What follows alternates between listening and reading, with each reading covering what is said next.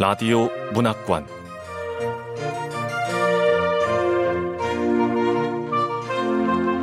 한국 단편 문학 특선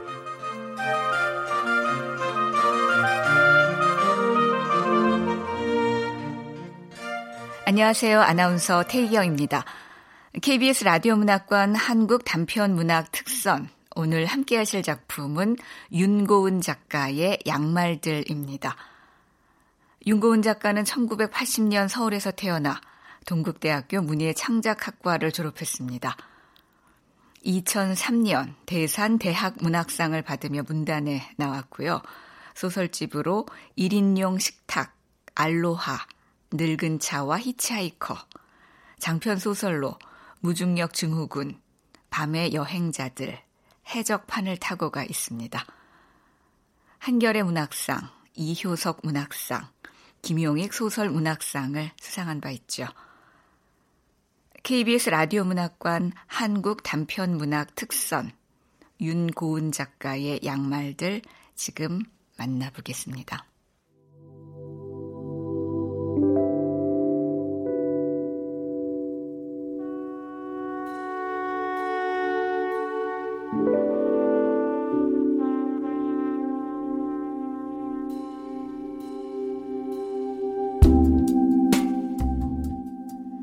양말들 윤고은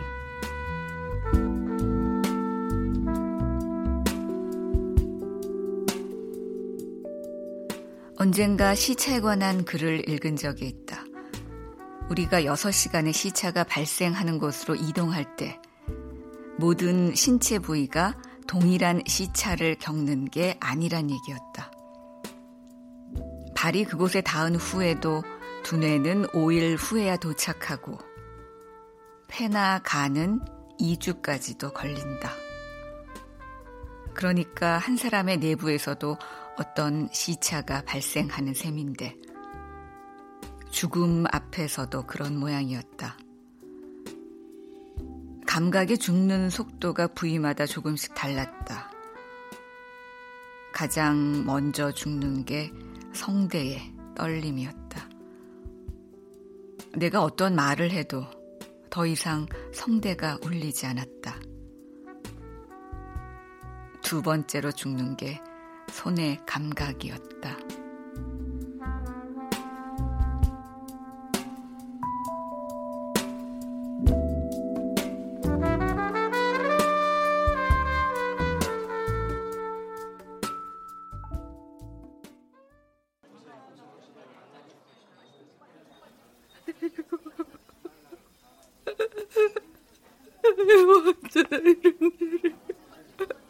아유, 어쩌나.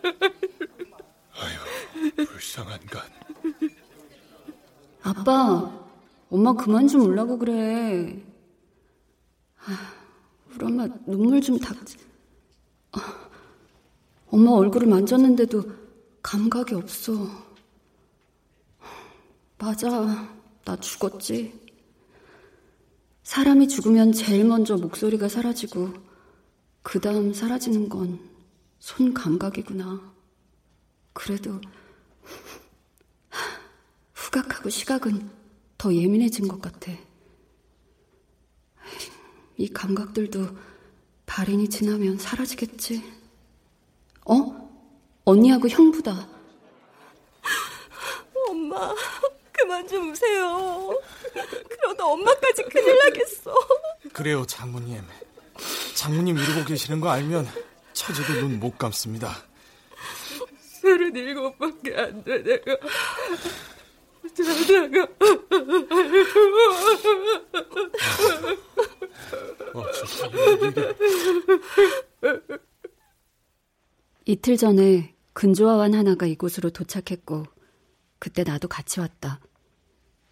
그때만 해도 나는 이 화환이 내 앞으로 왔다는 사실을 믿지 못했다.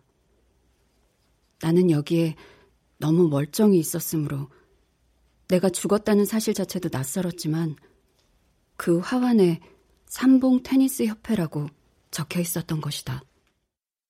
뭐? 테니스 협회?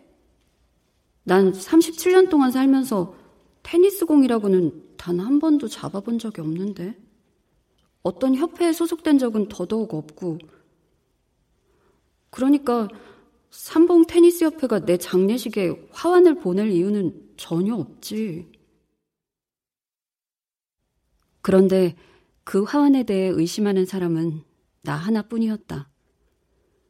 근조화환은 어제도 오늘도 말없이 서 있었다. 아무래도 발송 오류가 있는 것 같았다. 이 화환도 그렇고 이 죽음도 그렇다.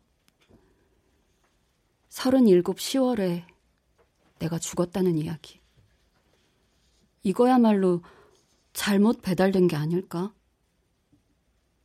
엄마는 여전히 내 영정사진 앞에 앉아 있었다. 상한 거. 엄마, 그만 울라니까. 사.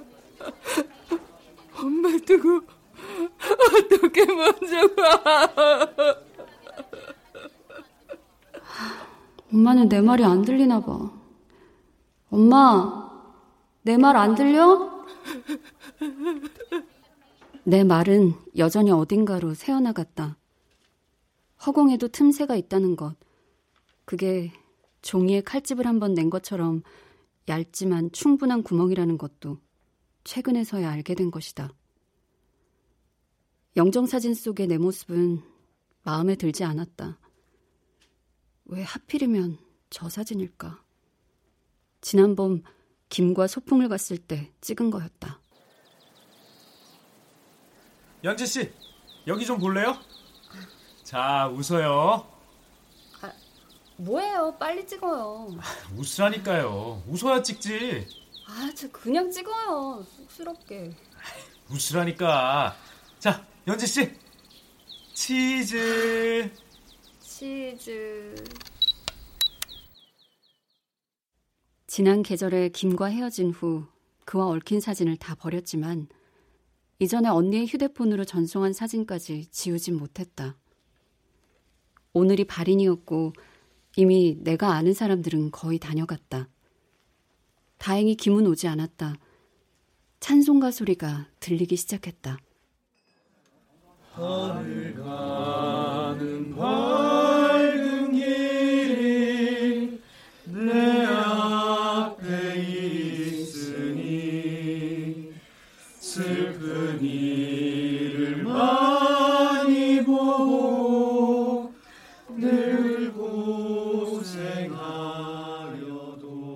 식구 중에 교회에 다니는 사람은 언니뿐이었다. 언니가 장례식장 복도에서 혼자 우는 걸 몇 번이나 봤는데 그러다가도 퉁퉁 부은 눈으로 사람들을 맞이하곤 했다. 내 장례식장에 찬송가가 있을 거라고는 생각해 본 적이 없어서 좀 어색했지만 곰곰이 생각해 보면 이건 감사할 상황이었다. 이 장례식이 차고일 거라 믿는 입장에선 모든 게 낯설수록 좋았다. 모르는 사람들, 모르는 노래들, 모르는 이야기들. 그 안에서만 주근이가 나라는 사실이 흐려졌다. 집사님, 이렇게 와주셔서 고맙습니다. 이 동생이 지난번에 결혼한다 그랬다 갑자기 취소한 그 동생인가요? 아, 네. 이런 말 위로 안 되겠지만 결혼해서 애까지 있을 때 이런 황망한 일 당하는 것보단 낫다고 생각하세요. 네, 집사님. 고맙습니다. 이들은 조문객이 아니라 결혼식 하객으로 나와 만날 수도 있었다는 사실을 알고 있을까? 집사님, 살펴가세요. 힘내세요, 자매님.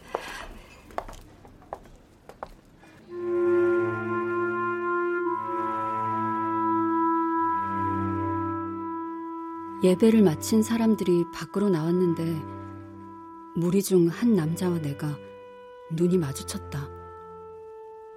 남자는 분명 나를 똑바로 본 것 같았는데 곧 시선을 거두고 스쳐 지나갔다.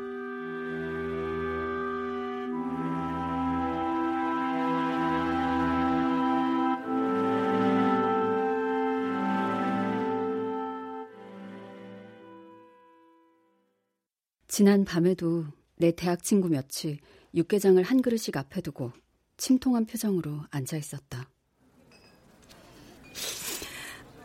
유나, 너 연지하고 친했었잖아. 연지 어디 아팠어? 아니야. 아픈 데도 없었대. 지금도 믿기지가 않아. 며칠 전에도 통화했었는데. 난 통화한 지는 한참 됐어. 몇 달 전에 결혼한다고 초점점 돌리면서 만났을 때가 마지막이야. 그들은 나와 마지막으로 연락이 닿았던 게 언제였는지, 왜 이런 일이 벌어진 건지에 대해서 이야기했지만, 명확한 정보를 아는 이들은 별로 없었다. 뒤숭숭하고 기묘한 기분만을 안고 돌아간 이들도 있을 것이다. 나 역시 그랬다. 오가는 말들 속에서 단역처럼 앉아 어쩌다 이 장례식의 주인공이 되어 있는지에 대해 생각했다. 식구들이 하는 얘기, 그래서 들리는 얘기가 있었으나 믿음이 가진 않았다. 내가 죽었다는 사실만큼이나 사인도 당혹스러웠으니까. 나로서는 삶이 끊어진 지점을 찾기가 힘들었는데 눈을 떠보니 화물용 엘리베이터 내부였다고밖에 말할 수가 없다. 사람이 마지막엔 뭔가 안다더니 우리 연지도 뭘 느꼈나 봐. 두 달 전에 직장 그만둔 건 결혼 때문에 그만둔 거 아니에요? 그거 말고 글쎄 연지 지갑을 열어보니까 이런 게 나오더라고. 어, 이거 복권 아니에요? 연지가 복권을 샀었나? 아니, 한 번도 복권 같은 거 산 적 없는 앤데 그래서 이상하다는 거지. 평소에 안 하던 행동을 하고. 언니는 내 지갑 속 복권 영수증을 보고 울었다. 누구도 그 복권 영수증 뒷면의 낙서 같은 것에는 관심이 없었다. 그 복권이 단지 이면지였을 가능성에도. 연지한테는 결혼 깨진 게 아무래도 충격이 컸나 봐요. 연지가 밤늦게 전화하고 그러는 애 아니잖아요. 맞아. 지난번 강릉 결혼식장 해약하러 갔을 때 슬이 너한테 전화했다 그랬지. 어, 자정 다 돼서 전화가 왔더라니까. 아, 연지가 그렇게 늦게 전화한 거 처음이야. 윤이 너한테도 했는데 너 일찍 자느라 전화 못 받았다며. 음. 슬이 너 그날 연지하고 통화하면서 뭐 이상한 거 못 느꼈어? 글쎄. 축가 불러주기로 했던 남자 오면 술 한 잔 살 거라 그랬고. 아, 별다른 건 없었는데. 어? 언니! 연지 유서! 어? 연지 유서가 있어요! 뭐, 유서? 내 유서가 있다고? 언니 여기, 여기 보세요. 여기 연지가 남긴 어디? 유서가 녹음돼 있어요. 어디 어디? 나만큼이나 놀란 표정의 언니가 슬이 건네준 휴대폰을 봤다. 슬은 3년째 같은 휴대폰을 쓰고 있었는데 그 안에는 꼭 1년 전에 내가 녹음한 유서가 있었다. 연지가 왜 유서를 썼을까? 모르겠어요. 모르다니. 1년 전에 나 매주 한 번씩 글쓰기 강좌 들으러 다녔잖아. 그때 과제로 유서를 작성했던 건데, 슬이 너 기억 안 나? 슬이 너도 그때 같이 유서 썼으면서. 녹음은 나 혼자만 했고, 재미삼아 너한테 보내준 건데, 왜 그걸 기억 못 하는 거야? 그때 연지가 공증을 받거나 육성 녹음을 해야 유서가 유효하다고 그랬어요. 어머, 슬이 너는 앞뒤 중요한 건 다 잊어버리고 덜 중요한 것만 기억하는구나. 언니, 뭐 하세요? 얼른 들어보세요. 어, 이어폰, 어, 이어폰, 여기 있어요. 어. 언니는 다소 긴장된 표정으로 이어폰을 귀에 꽂았다. 그 유서에 어떤 내용을 썼는지는 기억이 나지 않는데, 그걸 업데이트하지 못한 건 설마 유서를 쓰고 1년 만에 내가 진짜 죽을 거라고는 생각도 못했기 때문이었다. 우리 아지가 이런 유서를 남겼구나. 여보, 한 시간 후에 입관 할 거래. 그리고 조문이 왔어. 어, 나 갔다 올게.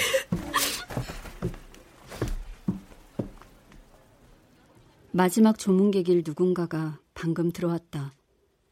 막 신발을 벗고 분향소를 향해 들어오는 사람은 후였다.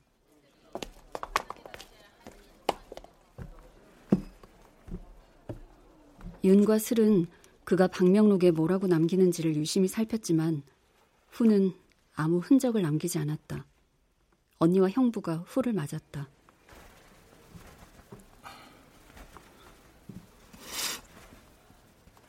그는 내 영정 사진을 물끄러미 바라보다가 고개를 숙였다. 그리고 내게 꽃을 줬다. 후 당신 여기까지 와줬군요.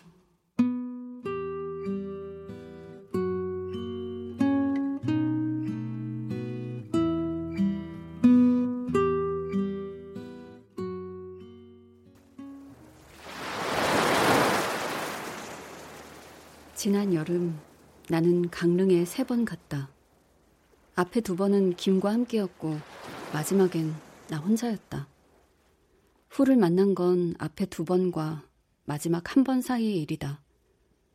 막 예식장 계약을 마친 상태였고 목록엔 해야 할 것이 아직도 산더미처럼 남아 있었다. 내 인맥이랄 것은 대부분 서울을 중심으로 있었는데 신랑의 본가가 강릉이라는 걸 비롯한 여러 이유로 강릉의 예식장을 계약하게 됐다. 예식장 패키지에 축가는 포함되어 있지 않았다. 어쩌죠? 10월은 결혼 시즌이라 예약이 다 찼습니다. 아, 그리고 시간이 된다 그래도 강릉까지 가기는 좀 죄송합니다. 아, 네, 알겠습니다. 아, 서울에서 강릉까지 축가 부르러 오는 건 무리인가? 선생님, 그러지 말고 실용음악학원 쪽 알아보세요. 맞는 말이었다. 나는 입시학원에서 10년 넘게 언어 영역을 가르치고 있었는데 어떤 일이든 10년 정도 하다 보면 그게 세상을 파악하는 지도가 될 수 있었다. 몇 군데 강릉 소재의 실용음악학원을 찾아보다가 마지막으로 닿은 곳이 후라는 이름의 실용음악학원이었다. 네, 실용음악학원 후입니다. 아, 저 혹시 거기 학생들이 아르바이트 같은 걸 할 수 있을까 해서요. 결혼 축가 부르는. 결혼식 날짜가 언제인가요? 아, 네, 두 달 뒤요. 10월. 아, 그럼 좀 곤란하겠는데요. 날짜도 임박했고 지금은 입시철이라 아르바이트 할 학생이 없거든요. 오후 1시 컨벤션 웨딩인데. 가능한 사람이 없다는데도 나는 그렇게 말해보았다. 이미 여러 곳에 전화를 한 상태였고 나는 좀 지쳐 있었다. 이쪽에서 거절한다면 축가는 없을 게 분명했다. 아, 저 컨벤션 웨딩이라면 등대 쪽에 있는 거죠? 네. 그 지난주에도 거기서 축가 불렀는데. 어머, 혹시 전화 받으시는 분이 원장님이세요? 아, 네. 김영우 원장 맞습니다. 저 그럼 원장 선생님이 축가해 주시면 안 될까요? 아, 저 좀 절실한데요. 아, 근데 전 축가를 부르지 않아요. 그냥 지인들 뭐 아는 사람들 결혼 때나 부르거든요. 아, 저 그러면 저희도 알아가면 되잖아요. 아, 저 입시철이라서 사실 학원 전체가 바쁘기 때문에 그 무렵 일정에 대해서는 확답할 수가 없어요. 그래도 얼른 전화를 끊지 않는다는 얘기는 가능성이 있다는 얘기니까. 저기 정말 불가능한 거예요, 원장님? 사실은 제가 서울에 사는데 강릉 쪽에서 결혼을 하게 됐거든요. 친구들이 많이 오지도 못할 텐데 노래라도 있었으면 해서. 아, 네. 근데 여기저기 알아봐도 안 되고 지금 원장님 학원에 마지막으로 전화를 한 거거든요. 그러니까 원장님이 거절한다면 제 결혼식엔 축가가 없겠죠. 저 어떤 뭐 듣고 싶은 노래가 있으세요? 아, 10월의 어느 멋진 날에 하고 성시경의 두 사람이요. 아, 저, 둘 중에 어느 곡이어도 괜찮습니다. 아주 다른 곡이어도 괜찮고요. 원장님, 비용은 어떻게 되나요? 음, 저 다른 행사 때는 한 곡당 2, 30만 원 정도를 받습니다. 아, 저기 그러면요. 그, 이렇게 하면 어떨까요? 아, 어떻게요? 일단 제 노래를 들어보시고 판단을 해보세요. 그리고 며칠 후에 10월의 어느 멋진 날에와 두 사람을 새로 녹음해서 보내줬다.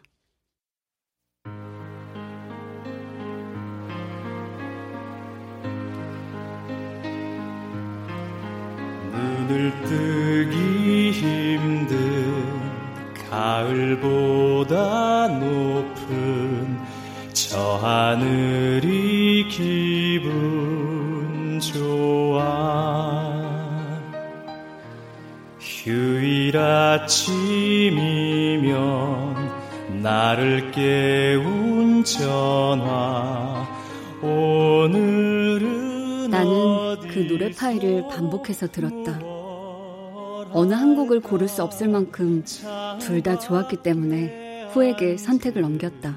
바람 한 점에도 사랑은 가득한 걸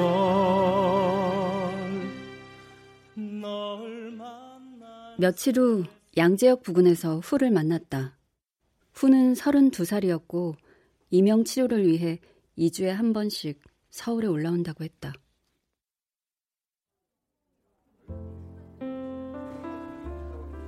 마침 서울에 올라오는 길이었거든요.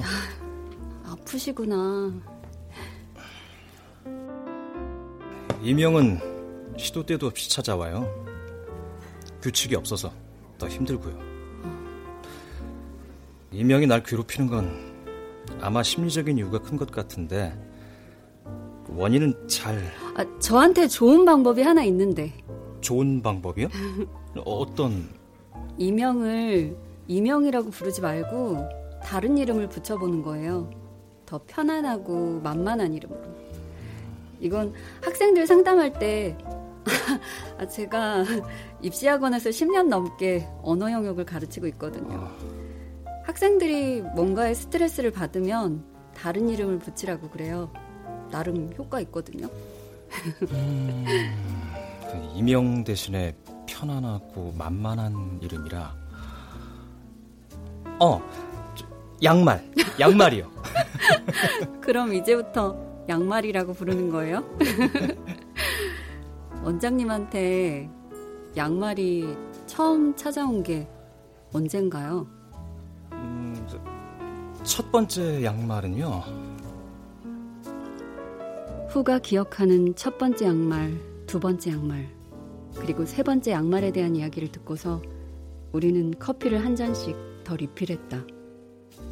그 다음에는 내가 김과 어떻게 만났는지, 어떻게 결혼에 이르게 되었는지에 대해 이야기했다. 그러는 동안 두 시간이 훌쩍 지나갔다. 결혼식 때 연지 누나라고 부를게요. 좋네요, 연지 누나. 이제 우리 진짜로 아는 사람 됐다. 결혼식 날에 10월의 어느 멋진 날이를 부른 다음에 제가 마이크에 대고 말할게요. 연지 누나가 정말 좋아하는 곡입니다. 이러면서 그리고 두 사람을 이어 부르는 거죠. 두 곡 다요? 네. 선물로 드리고 싶어서요. 가끔 학원으로 결혼식 축가에 대해서 물어보는 사람들이 있긴 하지만 신부가 직접 전화를 한 적은 처음이었어요. 그래서 그때 전화를 딱 끊지 못하신 거군요. 그렇다기보다는 선물을 하게 되겠구나 생각했죠. 그렇게 후는 20만 원의 두 곡을 부르게 됐다.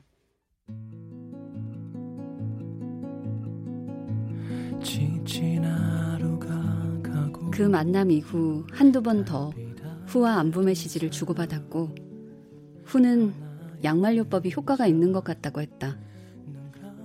예정대로라면 우리는 결혼식장에서 만났어야 했다.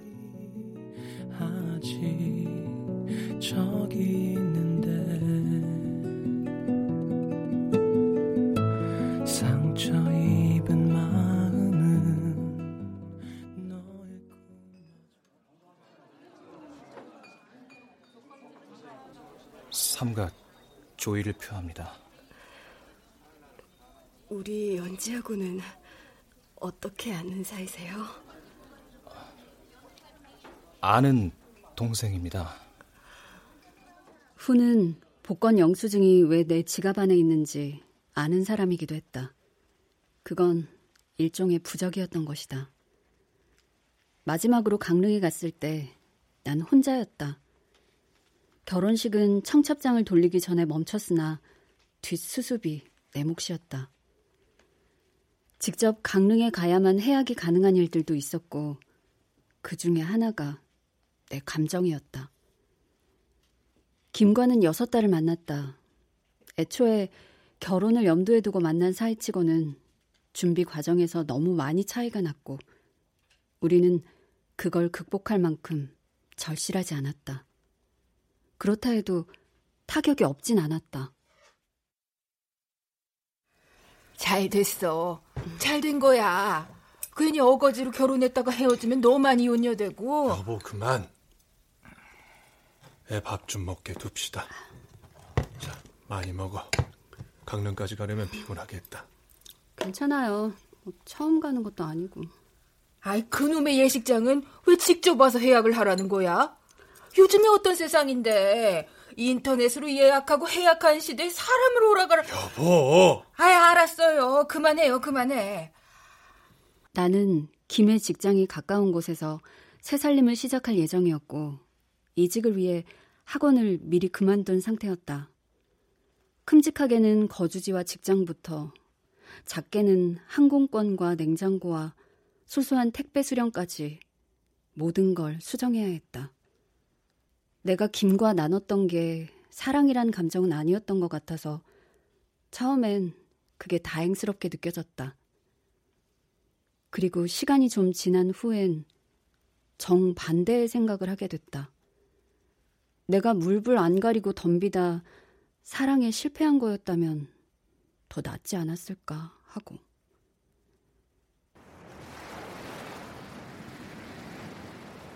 소주 한 병 주세요. 안주하고요. 네. 결혼식을 올릴 뻔했던 예식장을 뒤로하고 나는 등대 근처 야외 카페에 앉았다. 자정이 넘은 시간이었다. 소주 한 병을 시켰고 잊고 있던 약속들을 정리했다. 그 중에 하나가 후의 노래였다. 결혼이 취소되었습니다. 노래를 부를 일이 없어졌어요. 미안합니다. 아니야, 미안하다는 말은 삭제. 하, 이미 입금한 건 돌려받지 않겠습니다.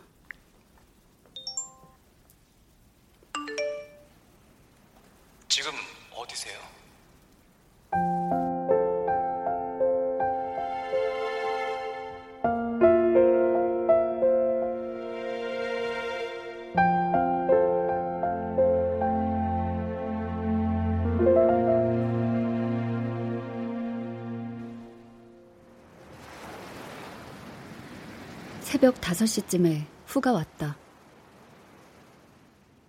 주문하신 커피 나왔습니다.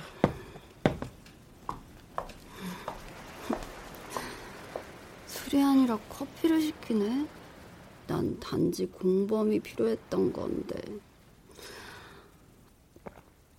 아! 술 마시면 아, 힘이 좀 세져요. 나 말이에요. 누굴 때리거나 그래요? 않으면 나무를 타요.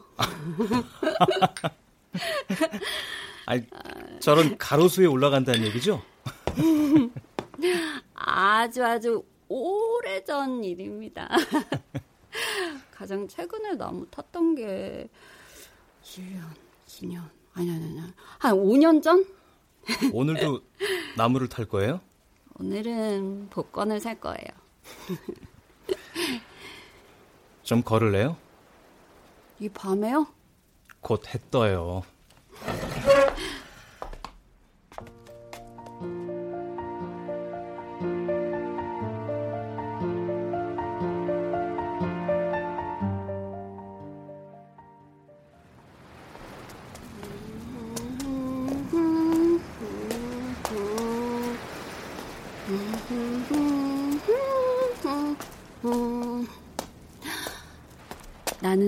갈짓자로 걸었다. 후가 어느 차 앞에서 멈춰서서 문을 열었다. 좀 있으면 드라마 소품팀 같은 데서 연락이 올 수도 있어요. 이거 28만 킬로 뛴 차거든요. 드라마 소품팀에서 왜요? 드라마나 영화에서 이렇게 구형차가 등장하면 꼭 사고 장면이 나오거든요. 그 차는 아주 처참하게 부딪히게 돼 있어요. 그래요? 그럼 탑니다. 지금 서울까지 갈 건데 빠른 길하고 예쁜 길이 있어요. 어디로 갈까요? 음...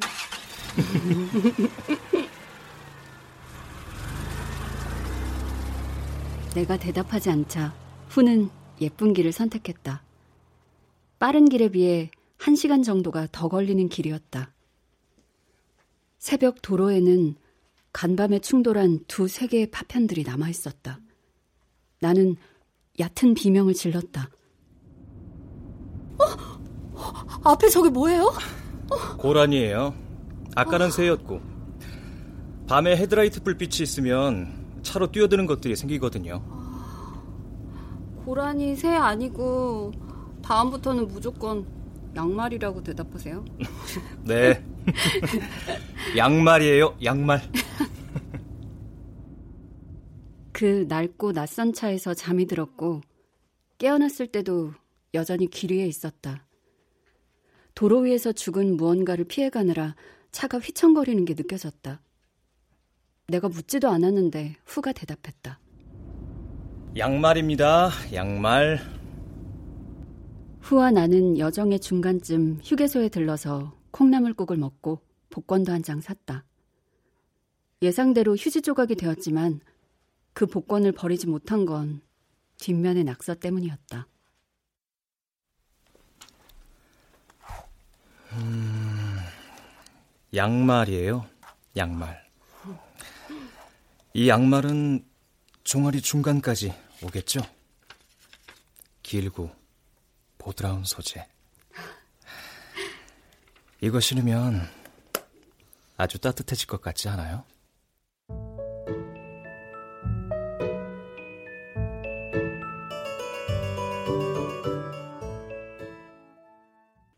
언니는 내 유서를 반복해서 듣고 또 들었다. 우리 연지 목소리. 연지가 유서를 남겼어. 언니 제발 그 유서는 믿지 마. 과제물이었다니까. 생활인의 글쓰기 과제였다고 과제. 근데 이게 무슨 뜻인지 모르겠다. 수라 유나, 니네는 이 부분 연지가 남긴 유서 중에 이 말이 무슨 뜻인지 알겠니? 뭔데요, 언니? 잘 들어봐. 내가 당신과 남항대교를 건널 수 있다면 참 좋겠습니다. 이게 무슨 뜻일까? 이 문장이 왜? 하나도 이상한 거 없구만. 뭐가 이상하다는 거야? 내가 당신과 라망대교를 건널 수 있다면 참 좋겠습니다. 라망이 뭐지? 라망대교가 뭘까? 라망, 라망대교. 연지하고 라망대교라. 언니, 라망은 연인 아니에요? 그치! 그거 불어 맞지? 언니는 남항대교를 라망대교로 알아들은 것이다. 언니는 남항을 라망으로 오해했다. 사실 남항대교는 부산에 있는 그냥 다리 중 하나로 내가 얼마간 운전 도로 연수를 할 때 최종 목표 지점으로 삼았던 곳이었다. 그러나 내게서 남항대교에 대해 들었던 친구들은 막상 지금 아무것도 기억하지 못했고 언니가 남항을 라망으로 듣는 걸 도왔다.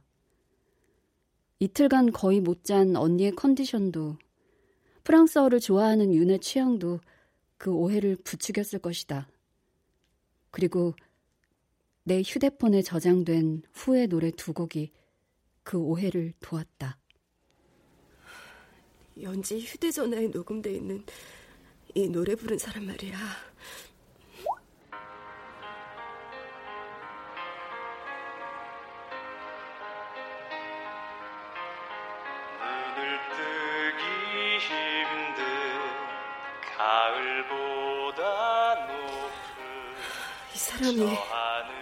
연지가 말한 당신인 거야. 라마, 라마. 어? 어, 있어요. 여기 있어. 어? 있어? 뭐가 있어? 강릉에 라망이란 이름의 카페가 있어요. 아, 맞다. 나 이제 생각났어. 아, 나 바본가 봐. 연지가 라망이라는 카페에서 전화한 적 있어요. 아, 그게 왜 이제 생각났을까? 맞네. 맞아.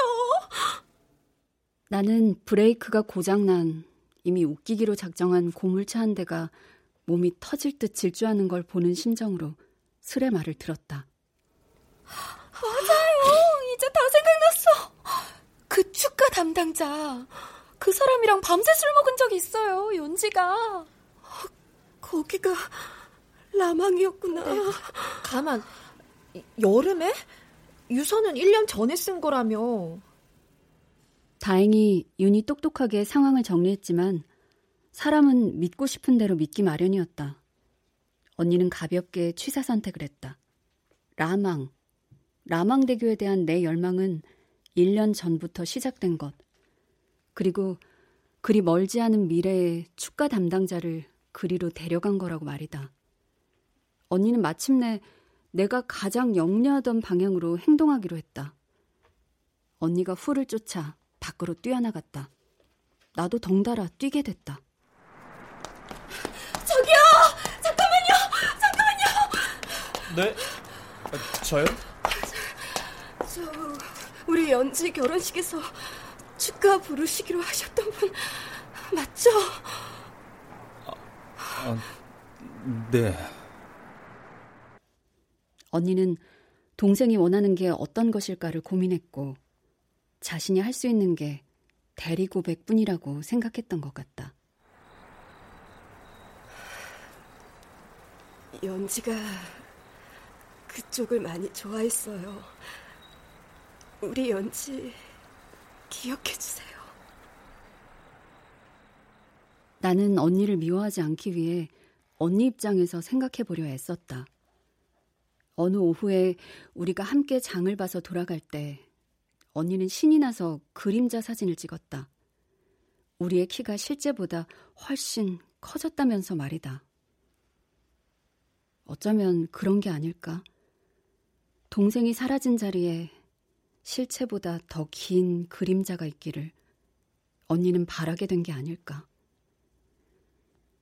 오류를 범한 사람의 마음을 충분히 이해했기 때문에 나는 잘못 배달된 고백의 행방을 마음 졸이며 기다리는 심정이 되었다. 엄밀히는 내 것이 아닌 고백이었는데 언니에게서 어떤 감동 같은 걸 느꼈던 것이다. 언니가 후의 답을 기다리지 않은 것만이 천만 다행이었다. 그럼 안녕히 가세요.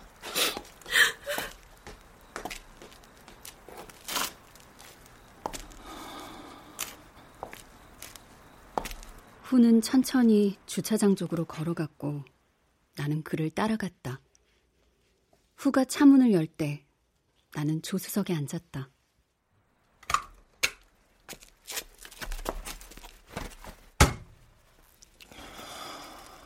후는 등을 의자에 기대고 눈을 감았다. 잠이 든 걸까? 혹시 그날 나를 양재역 부근에 내려주고 나서도 이렇게 차를 세워놓고 잠들었을까? 그와 나는 그날 오전 11시쯤 이 차 안에서 악수를 하고 헤어졌다.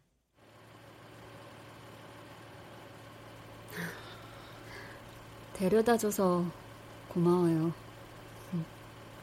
아니에요.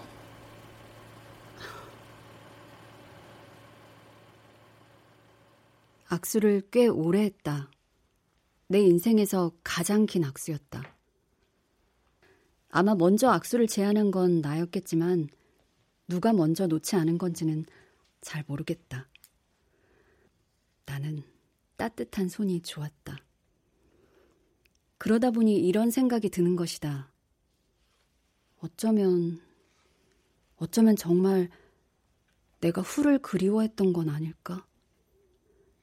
죽고 나서야 그걸 인식했다면 운이 없는 편이지만, 이제 와서 어떤 온도를 상상하는 게 영 쓸모없는 일은 아닐 것 같았다.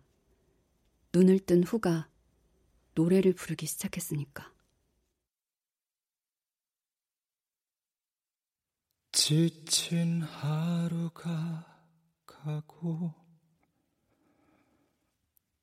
달빛 아래 두 사람 하나의 그림자. 눈 감으면 잡힐 듯 아련한 행복이 아직 저기 있는데. 내게 선물로 준 노래 그 노래를. 후가 정말 노래를 부른 걸까 아니면 내가 잘못 들은 것일까 그가 노래를 마쳤을 즈음 내 청각이 완전히 상실되었기 때문에 확인할 길이 없지만 나는 따라 불렀다. 후는 투명한 나와 노래를 함께 불렀다는 사실, 투명한 나를 길 위에 흘려줬다는 사실도 모른 채 차에 시동을 걸었다. 그리고 멀어졌다. 때로는 이 길이 멀게만 보여도 서글픈 마음에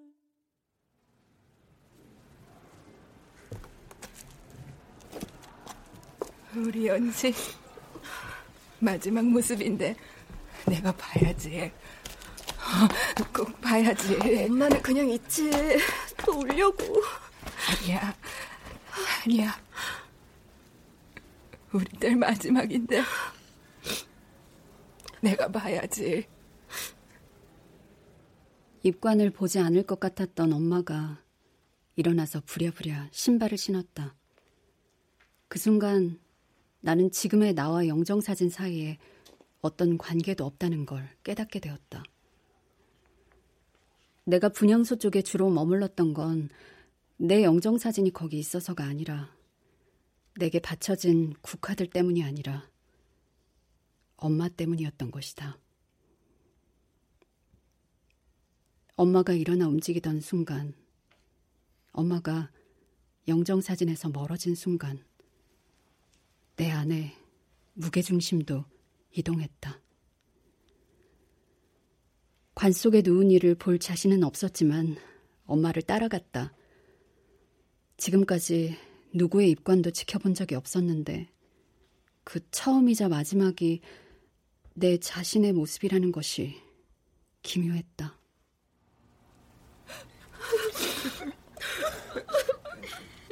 잘 가.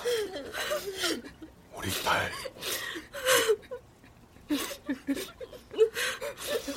연지야. 연지야. 잘 가, 연지야. 연지야. 사랑해. 이제 유족분들은 나가주셔야 합니다. 나가시죠, 장모님.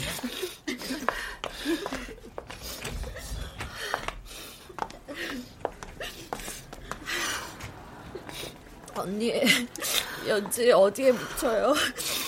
음, 할머니 나무에 같이. 3년 전 삼촌의 과수원 한 끝에 할머니의 유골을 뿌렸다. 그때 사촌 조카 하나가 이런 말을 했다.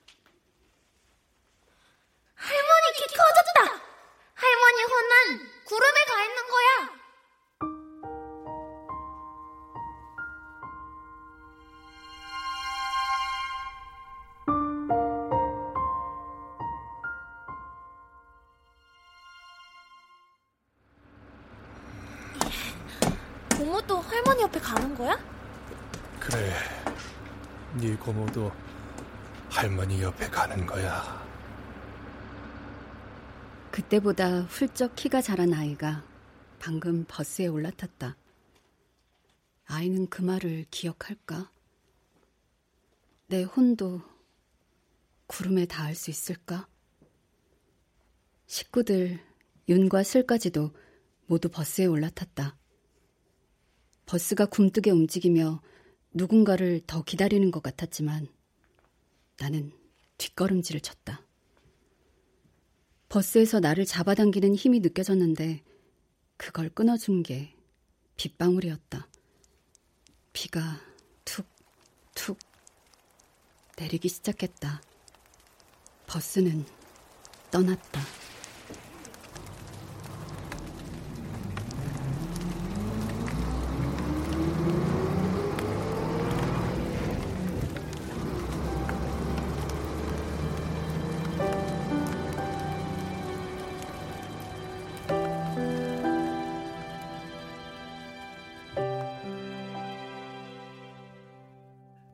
부고의 궁극적인 수신자는 조문객도 유가족도 아니고 사망자 본인이라는 걸 나는 죽고 나서야 알게 됐다.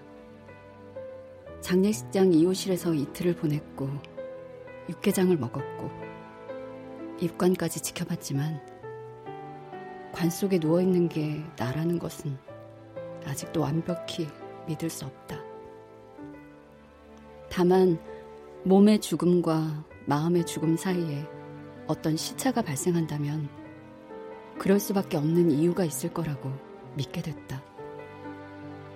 어떤 진실은 그런 오차 사이에서만 피어날 수 있어서 둔한 사람들에겐 단지 알아챌 시간이 좀 필요한 것이다. 어쩌면 나도 누군가를 사랑했을지 모른다는 그런 가능성 말이다. 그건 신축성이 아주 좋아서 나 하나쯤 꿀꺽 삼킬 수 있는 양말 같은 것이다.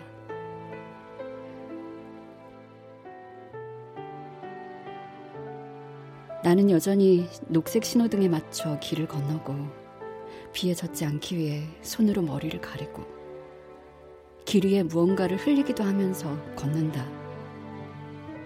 걷다 보면 골목길이나 환승 통로 같은데 새와 여우, 고라니가 있을 수도 있다. 어떻든 그것들을 온갖 종류의 양말들로 부를 것이다.